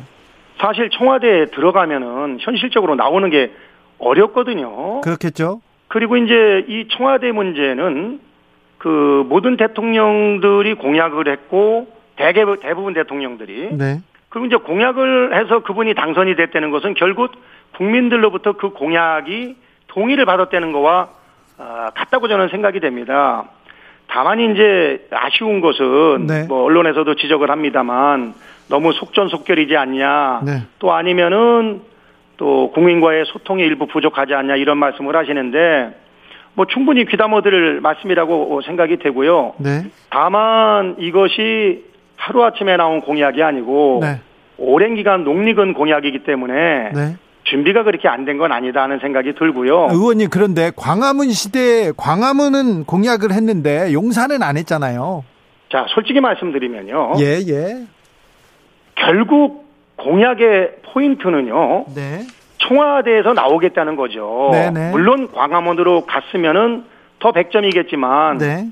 아시는 것처럼 광화문으로 못 가는 이유가 국민들에게 그 끼치게 될 불편이라던가 또 대통령 경호상의 문제 때문에 안 가는 거지 대통령이 일부러 광화문이 갈 수 있는데도 약속을 어기는 건 아니거든요. 예. 그렇기 때문에 어 저는 그 국민들께서 다소 좀 미흡한 점이 있지만은 네. 대통령의 그런 충정을 좀 이해해 주시고 네. 그 하루 빨리 좀 용산 시대가 자리 네. 잡을 수 있도록 그렇게 좀 어, 응원해 주시기를 부탁을 드립니다. 알겠습니다. 의원님은 국방위원장도 오래 역임하셨어요. 네네. 그래서 용산 시대에 대해서는 다른 의원보다 훨씬 더 잘 알고 이해가 깊으실 것 같은데, 자, 네. 광화문보다 용산이 낫다. 왜 용산으로 가야 되는지 알려주세요. 그 이제 뭐 언론에도 나왔습니다만 광화문은 여러 가지로다가 경호에 취약을 하고 네, 또 그리고 국민들이 이용하는 그런 중요한 시설들이 그쪽에 있는데 또 국민들이 피해를 보고 네, 뭐 이런 것들이 있는 거고요. 용산은 아시는 것처럼 그 국방부 자체가 군사 시설로 지어졌기 때문에 일단 벙커가 다 있어서 네, 그 안전성이 있고요. 네, 그리고 기존의 그 군사 보호 구역으로다가 설정이 됐기 때문에 주변에 미치는 그 국민에 대한 피해가 아, 적다고 저는 어, 생각이 됩니다. 네. 어, 근데 국방부도 이사 가고 합참도 이사 가고 연쇄적으로 이사 가야 되는데 이거 안보 공백 우려 하는 분들 많은데 괜찮습니까? 결론부터 말씀드리면 괜찮습니다. 왜냐하면요, 실질적으로 이 전쟁 상황이 벌어지게 되면 이 군사적 대응은 합참이 주도를 하게 돼 있거든요. 예. 어, 그렇기 때문에 지금 뭐, 어, 합참이 바로 옆 건물로 어, 옮기지만은 네. 실질적으로 이제 거기가 그게 이제 전시 작전권 전환이 되면은 한미연합사가 들어오는 것으로 가정해서 여유 있게 설계가 됐기 때문에 네. 뭐 이사 가는데 큰 문제가 없고요. 그리고 이제 장기적으로는 그 남태령으로 간다는 거 아니겠습니까? 어, 그렇기 때문에 뭐 제가 봤을 때는 그 이사 가는 데 있다고 무슨 국가 안보에 문제가 있고 그런 안보 공백 문제는 어, 걱정을 안 하셔도 될 것 같습니다. 그런데 왜 전직 합참의장들은 이렇게 반대한다고 성명서도 내고 그랬대요? 그 반대하는 분도 있지만 또 네. 찬성하는 분도 계시죠. 근데 이제 뭐 본인 입장에서 원론적으로 국가 안보를 걱정하는 거지 그분들이 국방부로 옮기는 것 자체를 반대하는 건 아니거든요. 네. 그렇기 때문에 그분들의 걱정을 좀 담아서 네, 네. 어뭐 이사하고 그럴 때 어, 좀 어, 세심하게 살펴봐야 될 것으로 생각이 됩니다. 알겠습니다. 8804님께서 청와대 나오는 게 중요한 거 맞습니다. 다만 나오는 게 다가 아니라 실제로 국민들하고 맞닿아야 할 겁니다. 광화문이든 용산이든. 어, 7305님, 윤 당선자가 용산에 가면 정말 국민하고 소통이 되나요? 이렇게 물어보고요. 1501님, 옮기는 거 이해합니다. 천천히 제대로 옮기자는 겁니다. 청와대 들어가면 다시 나오기 힘들다. 그런데, 음, 이건 의지 문제 아닌가요? 아니 뭐 다 국민들 입장에선 저는 충분히 이해가 갑니다만 네. 어, 막 국민들 걱정에는 좀 충분히 잘 참고해서 하시리라고 믿고요. 제가 그 윤석열 당선자랑 그 우리 주 기자님 말씀하신 것처럼 여러 차례 이렇게 뵐 기회가 있지 않았습니까? 네. 선거도 같이 하고. 네. 그 아마도 그 국민들이 걱정하는 국민과의 소통 문제는 네. 그 어느 대통령보다도 잘할 거라고 저는 믿습니다. 아, 그래요? 예, 성격 자체가 솔직 담백하고 그리고 뭐 실질적으로 그 아주 소탈합니다. 제가 이렇게 봐도 네. 그 그러기 때문에 그 약속한 것처럼 그 앞으로 당장은 어렵지만 네. 주변 시설을 정비해 가면서 네. 또 기자들과의 언로를 소통하고 이런 것을 통해서 국민들과 가장 친숙한 네. 그런 대통령이 되리라고 저는 믿습니다. 소탈하고 국민과 직접 만나고 소통하는 그런 대통령이 되리라. 네, 아, 기대하는 분도 있습니다. 그런데요, 아, 지금은 당선인 신분이기 때문에 지금 현직 대통령이 이 그 집무실 이전을 위해서 뭘 도와주지 않으면 현 정부에서 예비비도 저 내주지 않으면 쉽지 않을 텐데 어찌 이렇게 풀어야 될까요? 아, 저는 그 문제는 걱정 안 하셔도 될게요. 네, 그 아마 문재인 대통령이나 현 정부에서도 어, 자기 정부가 하는 그런 뜻에 대해서 어, 충분히 네. 전 도와주리라고 생각이 됩니다. 알겠습니다. 어, 자, 인수위가 인수위가 다 꾸려졌는데 윤석열 정부는 이명박 정부, 정부하고 좀 닮아 있다 이런 지적에 대해서는 어떻게 보시는지요? 그 결론부터 말씀드리면은 네. 그 사실과 다르고요. 저는 오히려 그 다양한 인재들을 어, 이번에 등용했다고 생각이 됩니다. 그리고 소위 그 윤석열 정, 어, 정부가 이명박 정부와 닮았다는 네.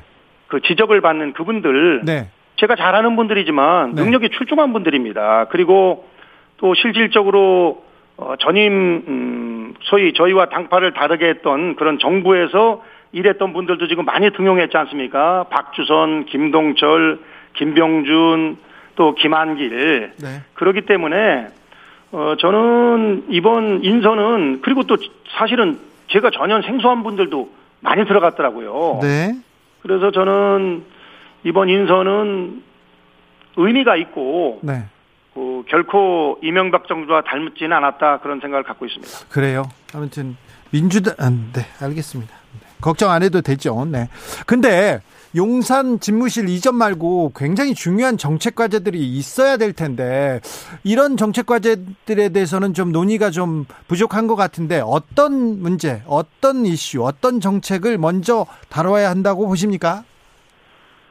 그 아무래도 이제 대통령 당선자가 선거 때 공약했던 것들을 어떻게 내실 있게 이행할 것인지 네. 그런 문제들이고요. 또 네. 인수위에서는 이제 그, 그 대통령의 그 비전과 철학을 어떻게 그 다음 정부에 담을 건지 이런 것들을 인수위에서 이제 다뤄야 되고요. 예. 또 가장 중요한 것 중에 하나가 네. 5월 11일 정부가 출범하면서 바로 어, 여러 가지 국민을 위한 일들을 할 수 있게끔 정부가 출범하는데 필요한 조직 개편이라던가 네. 또그 총리를 비롯한 장관 임명이나 네. 뭐 이런 것들이 잘 진행이 될 것으로 생각이 됩니다. 네. 어, 자, 문재인 정부를 비판하고 정권 교체한다고 해서 교체를 했습니다만은 그 전에 박근혜 정부, 그 다음에 이명박 정부가 성공한 정부라고 말하기는 어렵습니다. 자, 걱정하시는 분들이 많은데, 자, 그분들한테도 한 말씀 부탁드리겠습니다.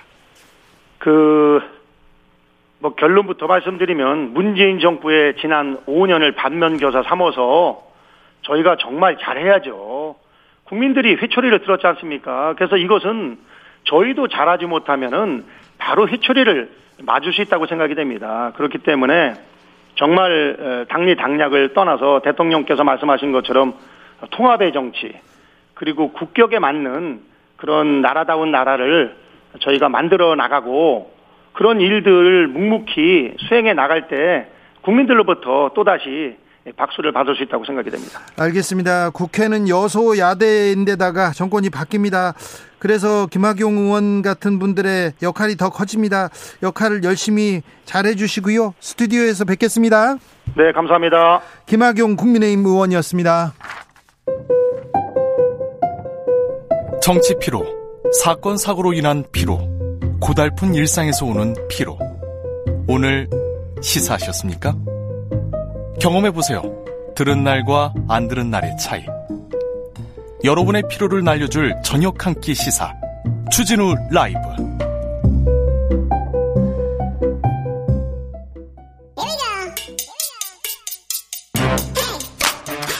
뉴스를 향한 진지한 고민 기자들의 수다.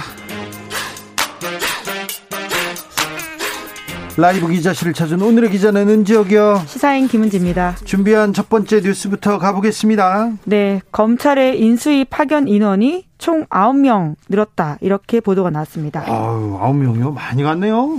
네, 검찰 출신인 윤석열 당선인과 모두 인연이 있는 검찰 출신 인사라고 할 수 있는데요. 네, 인수위에 파견되고 그 부처에서 이제 가장 큰 뭐 실세로 나갔 잘 나갔다 이런 뉴스는 계속 보게 될 겁니다. 그러니까 인수위에 어떤 공무원들이 나왔지 이렇게 보시면 그 부처의 이제 권력 관계도 보실 수 있으니까 한번 지켜보십시오. 네, 단순히 검사만이 아니라 수사관, 실무관까지 포함되어 있는 숫자이긴 합니다. 자, 누가 누가 갔어요? 네, 박기동 춘천지검 원주지청장, 그리고 전무곤 수원지검 안산지청, 안산지청 차장검사 이렇게 두 사람이 전문위원으로 합류했다라는 보도가 나왔는데요. 전문위원이 제일 높은 자리입니다. 지금 검사가 갈 수 있는 네, 정무행정사법분과에 들어가서 윤석열 정부의 사법 분야 국정과제 밑그림을 그리고 실무 작업을 하게 됩니다. 그렇죠. 이제 검찰 개혁이나 사법 개혁에 대해서도 이분들의 보고서가 가장 중요한 역할을 할 수 있습니다. 네, 문재인 정부에 대해서 짚고 그리고 앞으로 어떻게 해야 되는지 이런 것들을 하게 되는 역할을 한다라고 하는데요. 이분들이 전통적으로 윤석열 검사하고 가까웠던 사람은 아니었던 것 같은데요. 네, 이제 총장 시절에 대검에서 함께 근무했다라고 합니다. 네, 진짜 친한 사람들은 네 아니었어요. 네, 그리고 또 법무부에 따르면 최근에 윤 당선인 쪽 요청으로 이동균 서울 남부지검 형사 3부장도 인수위에 파견됐다라고 합니다. 네. 이 부장 검사도 윤 당선인이 검찰총장 후보 시절에 청문회 준비단을 하면서 같이 인연을 맺었다라고 하는데요. 이런 식으로 윤 당선인이 검사로 일할 당시 인연을 맺은 검찰 수사관 5명, 실무관 1명도 인수위에 파견돼 있습니다. 네. 인수위에 파견된 강의구 서울중앙지검 수사지원과장은 윤 당선인이 검찰총장 시절 총장 비서관으로 근무한 바 있고요. 김정환 수사관은 총장 수행비서, 그리고 최소영 실무관은 총장실 직원이었다라고 합니다. 검찰총장 시절에 가장 또 뭐 힘들었을 때 힘들었을 때가 아니죠. 그 그때 주변을 지킨 분들이 많군요. 네, 그때 비서실이 그대로 이렇게 옮겨왔다라고 느껴질 정도로 그 인사들이 좀 있다 이렇게 이해하시면 될 텐데요. 아, 검찰 출신 많아요, 많아 인수위에. 네, 이제 그러다 보니까 예정되어 있던 검사 출신의 파견이 취소되는 일도 벌어졌다라고 하는데요. 네. 한겨레 신문에 따르면 윤 당선인 인수위에 합류 예정이었던 고진원 서울중앙지검 공정거래 조사부장이 있는데 인수위 파견이 지난 17, 17일에 취소됐다라고 합니다. 원래 이렇게 인수위가 꾸려지면 각 부처에서 어, 공무원들을 몇 명씩 보냅니다. 그래서 법무부에서 혹은 검찰에서 이렇게 뽑아서 보냈을 텐데 아 이 사람 말고 다른 사람 보내 이렇게 했군요. 네, 뭐 이게 결과적으로는 이제 내부 분위기를 한겨레 신문과 인수위 관계자 통화해서 좀 우리가 짐작해 볼 수 있는데 현직 검찰이 비서실에서 정무보좌를 하는 게 적절하냐 이런 이야기가 내부적으로 있었다라고 있죠, 하고요. 있죠. 예. 김은혜 대변인도 비서실이나 정무 분야는 검찰을 받지 않는 게 원칙이다 이렇게 밝히고 있다고는 합니다. 네. 네, 현행 대통령직 인수에 관한 법률에 따르면 인수위는 업무 수행에 필요한 경우 소속 기관의 장의 동의를 받아서 전문위원, 사무직원을 다 파견할 수는 있습니다.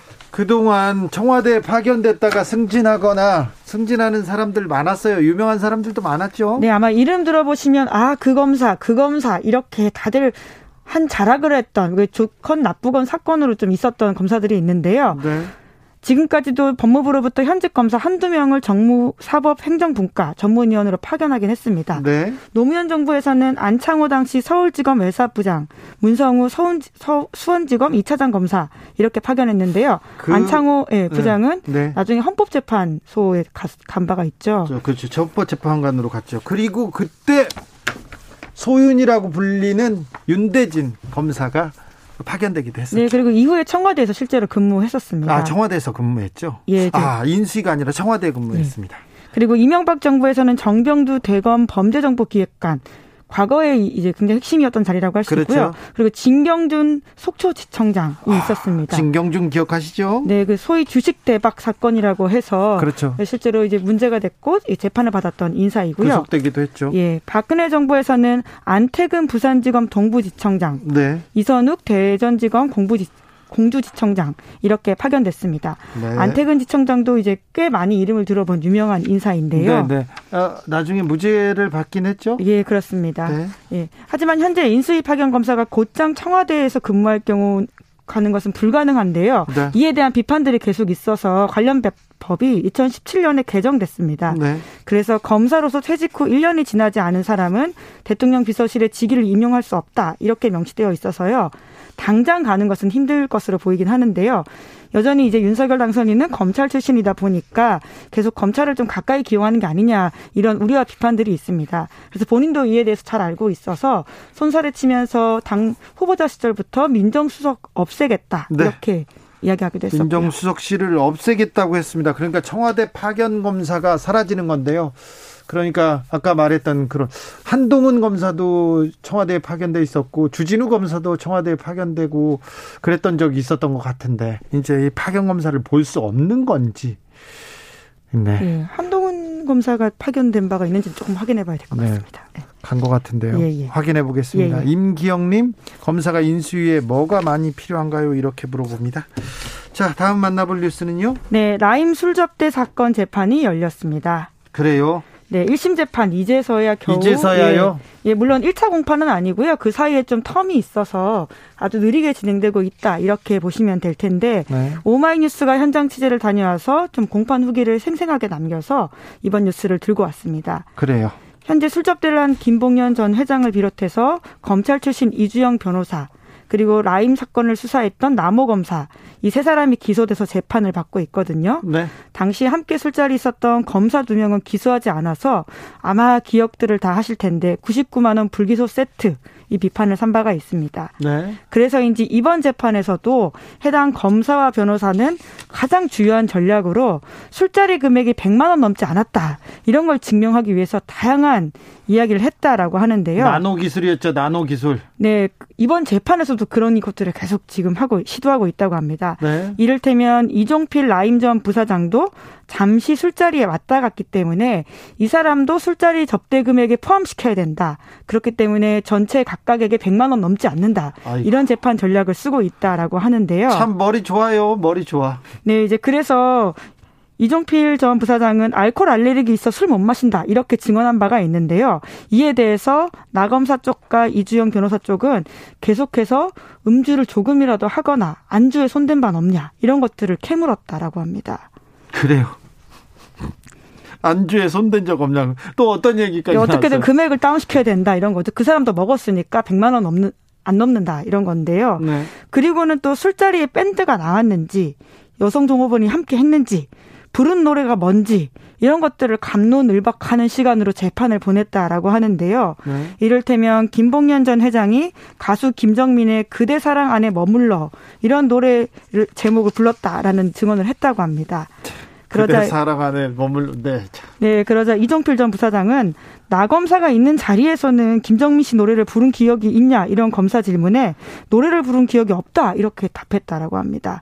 어떻게든 술자리 금액 자체를 깎아보려고 하는 노력이 계속 이어진 건데요. 눈물 겹네요. 눈물이 네, 겨워요. 이종필 전 부사장에 대해서 기억이 또렷하냐, 그 사람 기억이 좀 흐릿해서 잘못 말한 게 아니냐 이런 식으로 지금 피고인들의 제 변호사들이 따져 묻자 이종필 전 부사장은 이렇게 반박하기도 했는데요.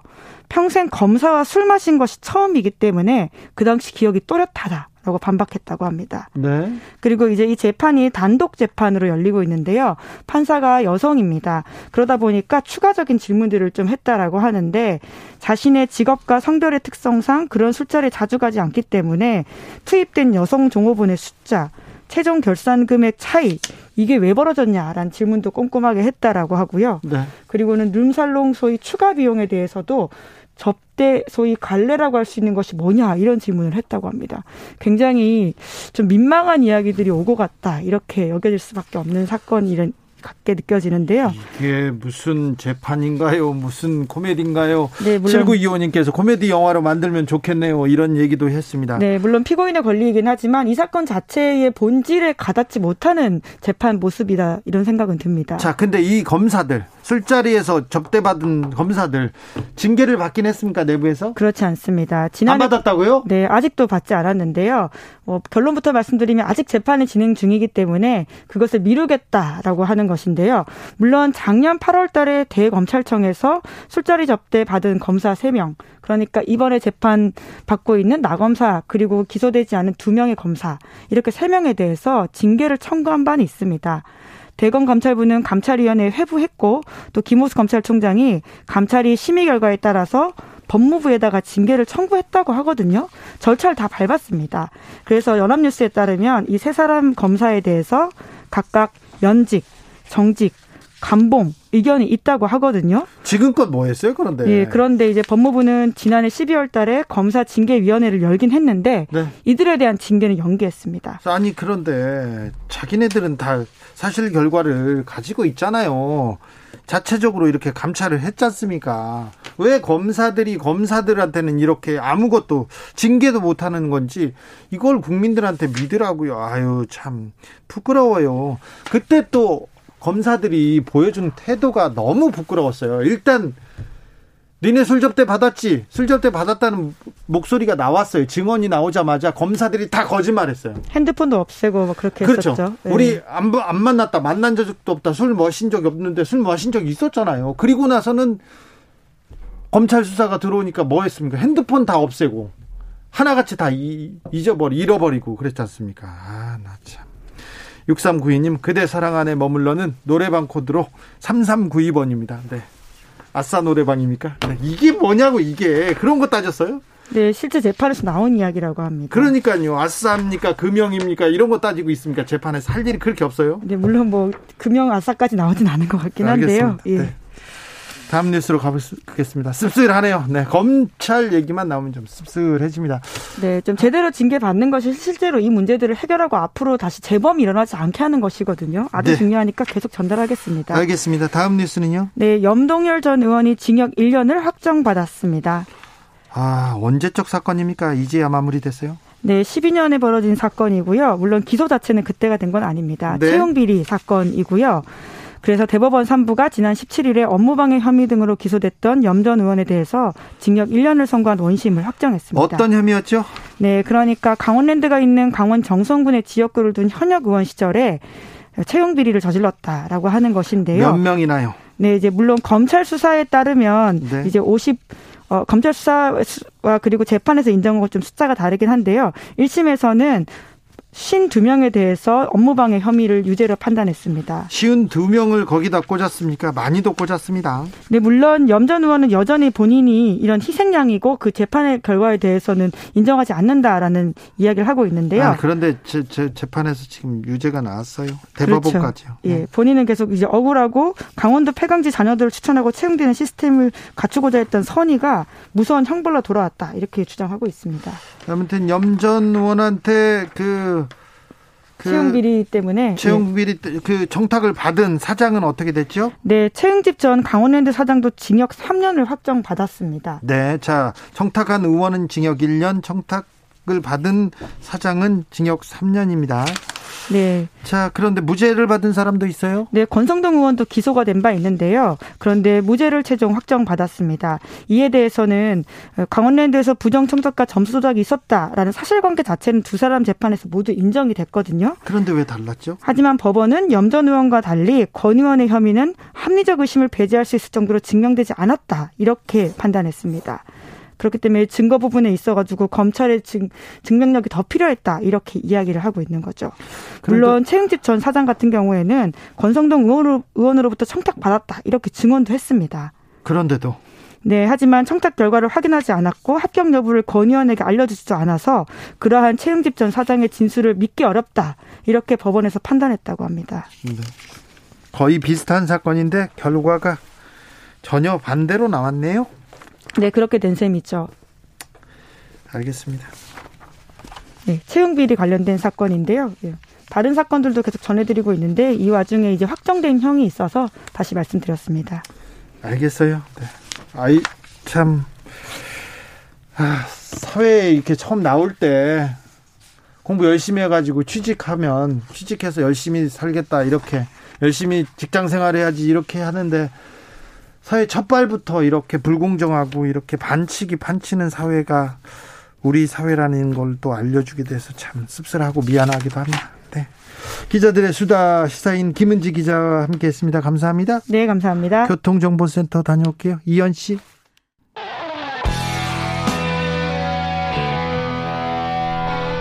스치기만 해도 똑똑해진다.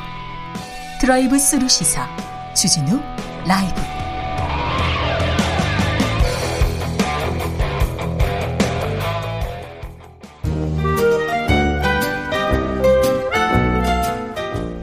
민생이 먼저다 함께 잘 먹고 잘 사는 법 찾아보겠습니다. 민생과 통화했느냐? 생생민생 통. 안진아 선화 민생생각 안진걸 민생경제연구소장 어서 오세요. 네, 안녕하세요. 오랜만입니다. 예, 예, 예. 네. 그 사이에 또 우리 한국 사회에 많은 일이 있었지만. 무슨 일로 바쁘셨어요? 예. 저는 일단 우리 주진 라비에서 정말 그동안 택배 기사님들의 처우를 개선하고 과로사를 근절하기 위한 활동을 정말 방송 제일 많이 한 것 같아요. 네, 단일 됐죠. 주제로는. 네. 그래서 어, 비교적 물론 이제 우리 국민들께서 걱정도 하시고 또 우려도 하고 비판도 있었지만 택배 기사님들 노조 파업 잘 마무리돼서 현장으로 복귀하셨다. 그래서 택배 노조 위원장인가 택배 노조 기사님들이 우리 주진 라이브에서 많이 신경 써주고 애청자들께서 물론 비판도 일부 있으셨지만 네. 그래도 비교적 많이 응원해 주셔서 고맙다고 어, 꼭 전해달랍니다. 근데 사실 우리 국민들께서도 이렇게 택배 기사님 감사합니다. 좀 늦어도 괜찮아 이런 캠페인을 쭉 해오셨잖아요. 아, 그렇죠. 어, 앞으로 우리 한국 사회가 어, 서로의 노동에 대해서 서로의 수고에 대해서 늘 감사하고 존중하고 서로 또 배려해주고 그 배려에 대해서 또 또 또다시 감사드리고 이런 선순환 문화를 만들어가면 좋을 것 같습니다. 아, 그럼요. 예, 코로나 요거- 시대에 택배 기사님들 덕에 우리가 무사히 그리고 잘 예. 견뎌낼 수 있었다는 그렇습니다. 거 네, 항상 감사하게 생각하고 있습니다. 그리고 3월 8일 날 네. 예전에 한번 소개했는데 정말 작은 시민단체들이 또는 크고 작은 시민 모임이 법과 제도를 바꾸고 정책과 예산을 어, 위해서 투쟁하고 캠페인한 것도 중요하지만 우리가 할 수 있는 일은 본인들이 하자. 네. 안진걸과 함께하는 사람들을 만들어가지고 아남사. 예, 민생경제연구소 함께하는 사람들 만들어가지고 네. 1월 달에 다섯 명한테 300만 원, 네. 3월 8일 날 여섯 명의 꿈수저 청년들, 돈은 없지만 꿈은 큰 청년들, 꿈수저라고 우리가 이름을 붙였고 네. 여섯 분에게 300만 원.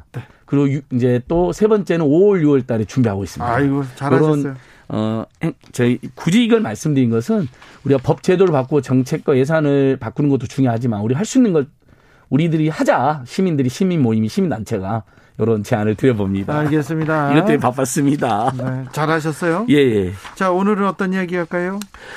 지금 기름값 때문에 안 그래도 물가 인상도 힘든데 기름값이 완전히 폭등해 가지고요. 3월 16일 기준으로 서울 휘발유가 리터당 2,091원, 경유 가격은 그동안 차이가 많은데 경유 가격이 많이 올라 버렸습니다. 그래서 경유 가격 2,010원까지 치솟아있습니다. 경유 가격이 예, 2,000원을 그렇습니다. 넘었어요? 예. 그러면 이제 경유차로 주로 운행하시는 화물 트럭 기사님들은 엄청 어렵겠죠. 어렵죠. 영업용 어 차량 기사님들이나 어느 정도냐면 오늘 그 화물 트럭 기사님들이 기자회견이 있었는데요. 최근 경유 가격이 작년 3월 평균보다 무려 32% 정도가 상승해서요. 화물 노동자 평소에도 운송료 30% 이상을 유류비 지출했는데 25톤 화물차 경우 한 달 유류비 지출만 평소보다 250만 원이 늘어났답니다. 그러니까 이건 거의 지금 엄청난 타격이 되겠는데요. 예, 한 노동자께서 화물 트럭 기사님께서 뭐라 했냐면 올 300만 원의 수입 대부분을 기름값으로 지출하고 있다. 그러니까 생활비조차 지금 안 남는다. 이분들은 그 월급을 고정적으로 받는 노동자가 아니라 그렇죠. 이른바 자영업자로 분류되어 있는 특수고용 아, 노동자분들이잖아요. 이분들에 대한 뭐 좀 특별한 대책이 좀 필요한 것 같습니다. 예, 맞습니다. 아니, 뭐 이러면 이 기름을 주로 통해서 먹고 사는 분들에게는 유류비 지원을 특별히 별도로 한시적으로 해주셔야 될 것 같아요. 그다음에 유가가 연동돼서 운임을 보장하는 유가는 폭등했는데 서울하고 부산하고 서울하고 광주하고 왔다 갔다 했을 때 운임이 똑같으면 어떻게 되겠습니까? 그럼 이분들이 예를 들면 급여가 확 줄어드는 그렇죠. 악, 영향이 생기잖아요. 네.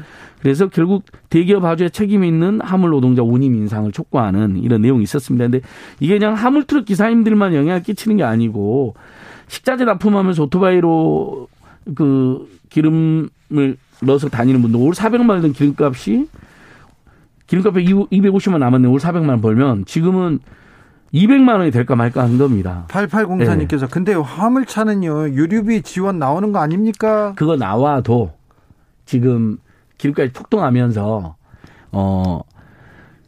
한 달 유류비 지만 250만 늘어났다가 아니, 그런데 당사자들의 리터당.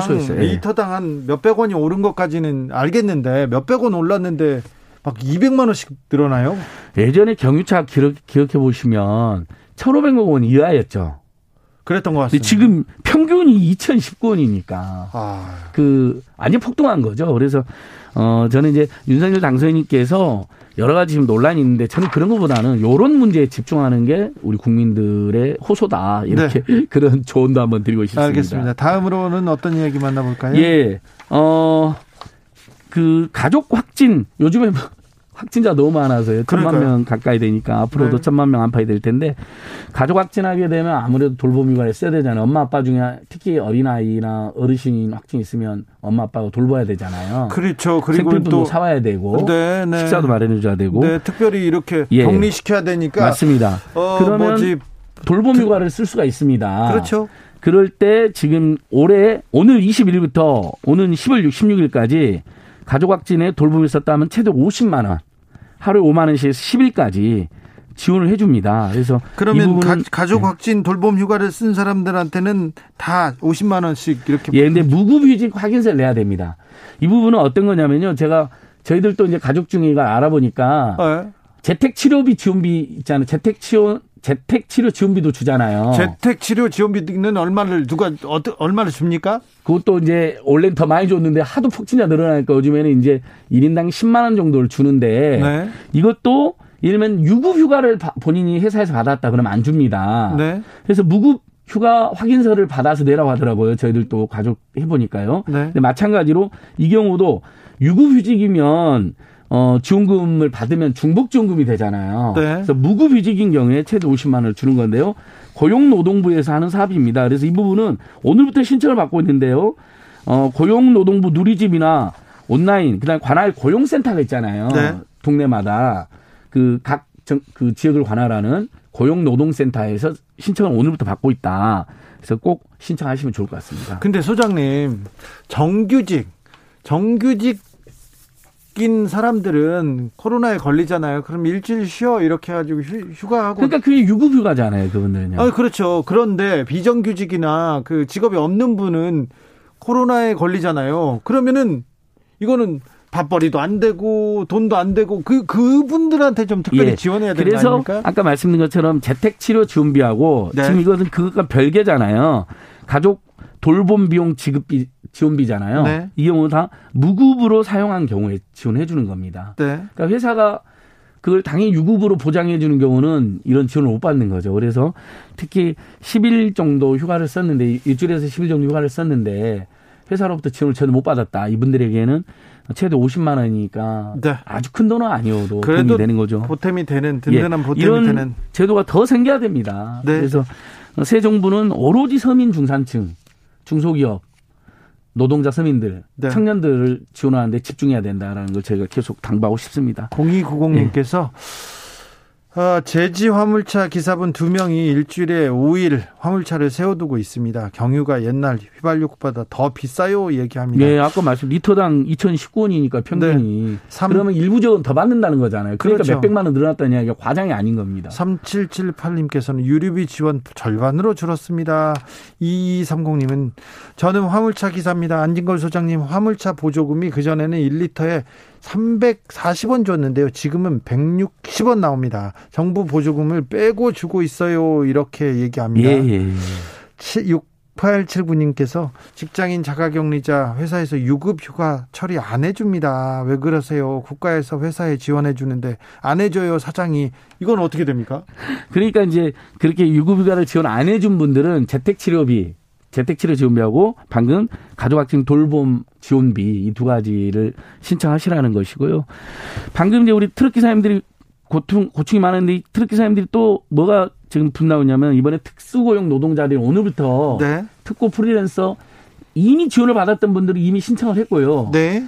한 번도 그다음 지원 못 받은 신규 분들은 오늘부터 이제 특수고용 프리랜서 이른바 생활안정자금 100만 원씩 지급 신청이 오늘부터 있거든요. 특고 긴급 예. 고용 안정 지원금 신청이 예, 시작됐습니다. 오늘부터 시작됐습니다. 21일. 근데 어 이번에 고용노동부 저는 이건 정말 문제가 있다고 생각하는데 보험 설계사나 트럭 기사님, 택배 기사님들은 업종이 그렇게 그 매출이 많이 줄어들지 않았다고 해서 특고 지원해서 제해 버렸어요. 그전에는 안 그랬는데. 네. 그래서 우리 트럭 기사님들 중에 사업자 등록이 되어 있어가지고 방역 지원금을 일부 받은 분들이 있어요. 그분들은 괜찮은데 방역 지원금 못 받은 분들은 이번 특수 지원금도 배제돼서 기름값은 폭등했는데 특고 지원비도 못 받는다라고 저희들한테 제보를 많이 주셨습니다. 그러니까 이런 부분 다시 한번 당국에서 재고를 해주실 걸 요청드리고요. 우리가 방송에서 그 택시 회사 택시 기사님들이 방역 지원금 못 받는다 고 우리가 여러 번 지적해서 그건 받아들여져 가지고 예. 작년 12월 100만 원 받을 때는 못 받으셨거든요. 예. 근데 올해 개인 택시 기사님들이나 자영업자들이 300만 원 받았잖아요.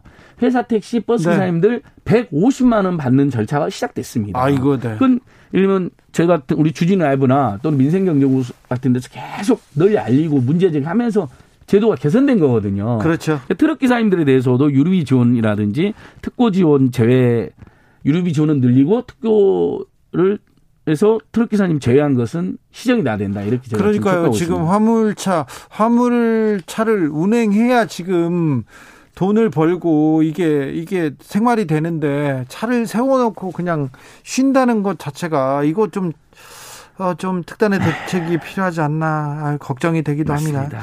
김경태님께서 음, 회사에서요 개인 연차 깐다고 해서 그냥 출근합니다. 조용히 이렇게 얘기하는데 그러면 안 되는데요. 그러니까요. 예. 이 코로나라는 국가적 재난 상황, 범국민적 재난 상황에 대해서 네. 사실 저희들이 계속 촉구하는 게 정부는 정부대로, 국회는 국회대로, 기업은 기업대로, 그다음에 이 와중에도 돈을 많이 버는 업종 업종대로 고통 분담할 구체적인 계획을 내놔야 되거든요. 네. 근데 보통 회사에서는 코로나에 걸리면 그냥 휴가 처리하고 쉬라고 합니까? 병가 처리합니까?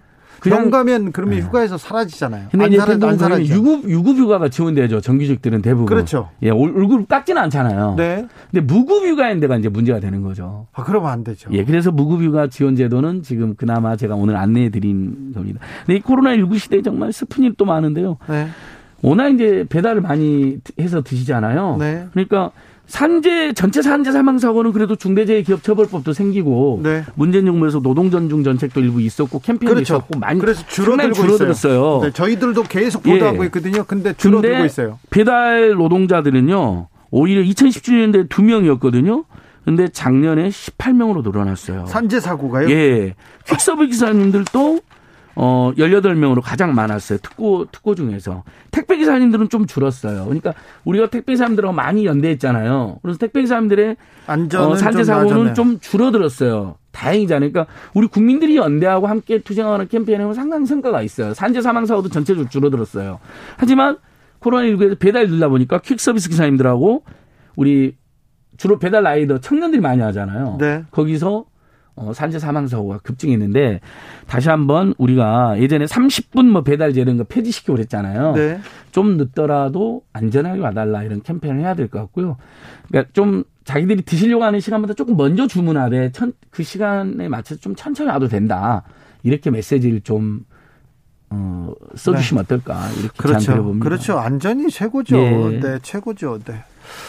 아, 그보다 더 중요한 건 없습니다. 생명보다 더 귀한 거는 없습니다. 예. 네, 서민아님께서 기름값 지원 주유소에 해- 기름값 지원 주유소에 해주지 말고요. 기름 넣는 사람들한테 직접 지원해 준 게 더 효과적입니다. 이렇게 이런 의견을 예, 주셨습니다. 옛날에 경차 환급해 주시 유류비 환급해 주고 그런 것처럼 그 본인한테 지원해 주거든요. 그래요. 그처럼 아예 그 하루 종일 그 화물 또는 영업용 차량으로 네. 돈을 버는 분들에게는 직접 유류비 지원을 한시적으로 어, 1인당 얼마씩을 해주는 게 꼭 필요한 것 같습니다. 6392님께서 청와대 이전 문제 말고 이런 문제로 인수위가 좀 신경 써주셨으면 합니다. 저희들 의견이 그겁니다. 바로 네. 이런 이런 데 집중해야 된다. 지금 네. 벌써 인수위가. 예. 윤석열 당선인 인수위에 이런 민생 문제 챙기는 분들 좀 많이 있으면 좋겠는데 그런 분들 좀 들어갔습니까? 안- 좀 안타깝게 이번에 보니까 대부분 저 5060, 네. 또 서울하고 영남, 그 다음에 또 서울대 중심으로 꾸려졌다 해서 비판을 많이 받고 있습니다. 그 그런 경- 부분도 저는 시정도 개선돼야 된다고. 경제 민생 네. 챙길 분 사람 아예 많이 안- 거의 솔직히 말씀드리면 거의 안 보입니다. 걱정됩니다. 예. 3287님께서 소장님 전화번호 부탁드려요. 이렇게 예, 물어보는.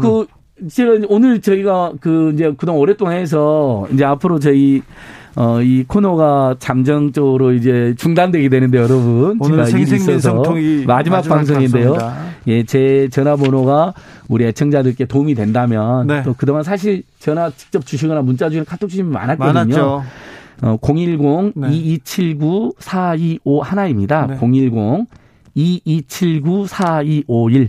이 코너가 없어져도 저는 여러분들에게 계속 언제든지 상담을 받고 또 작은 도움이라도 되도록 노력하겠습니다. 네, 알겠습니다. 예. 밤늦게는 하지 마세요. 또술 먹고도 좀 연락하는 거는 좀 아, 자제해 근데 요즘. 그러신 분들은 없고요. 네. 전화해갖고 혹시 안 받으면 문자나 카톡을 주시는데 문자나 카톡을 주시면 사연이 남아있잖아요. 네. 그리고 그걸 제가 정부나 국회에 전달하기가 엄청 편하거든요. 네. 그래서 문자나 카톡을 주시는 걸 공고드리고 그렇죠. 정, 정 답답하면 전화도 주셔도 좋고요. 네, 네. 예. 일단 문자 문자를 매너니까. 010-279-4251.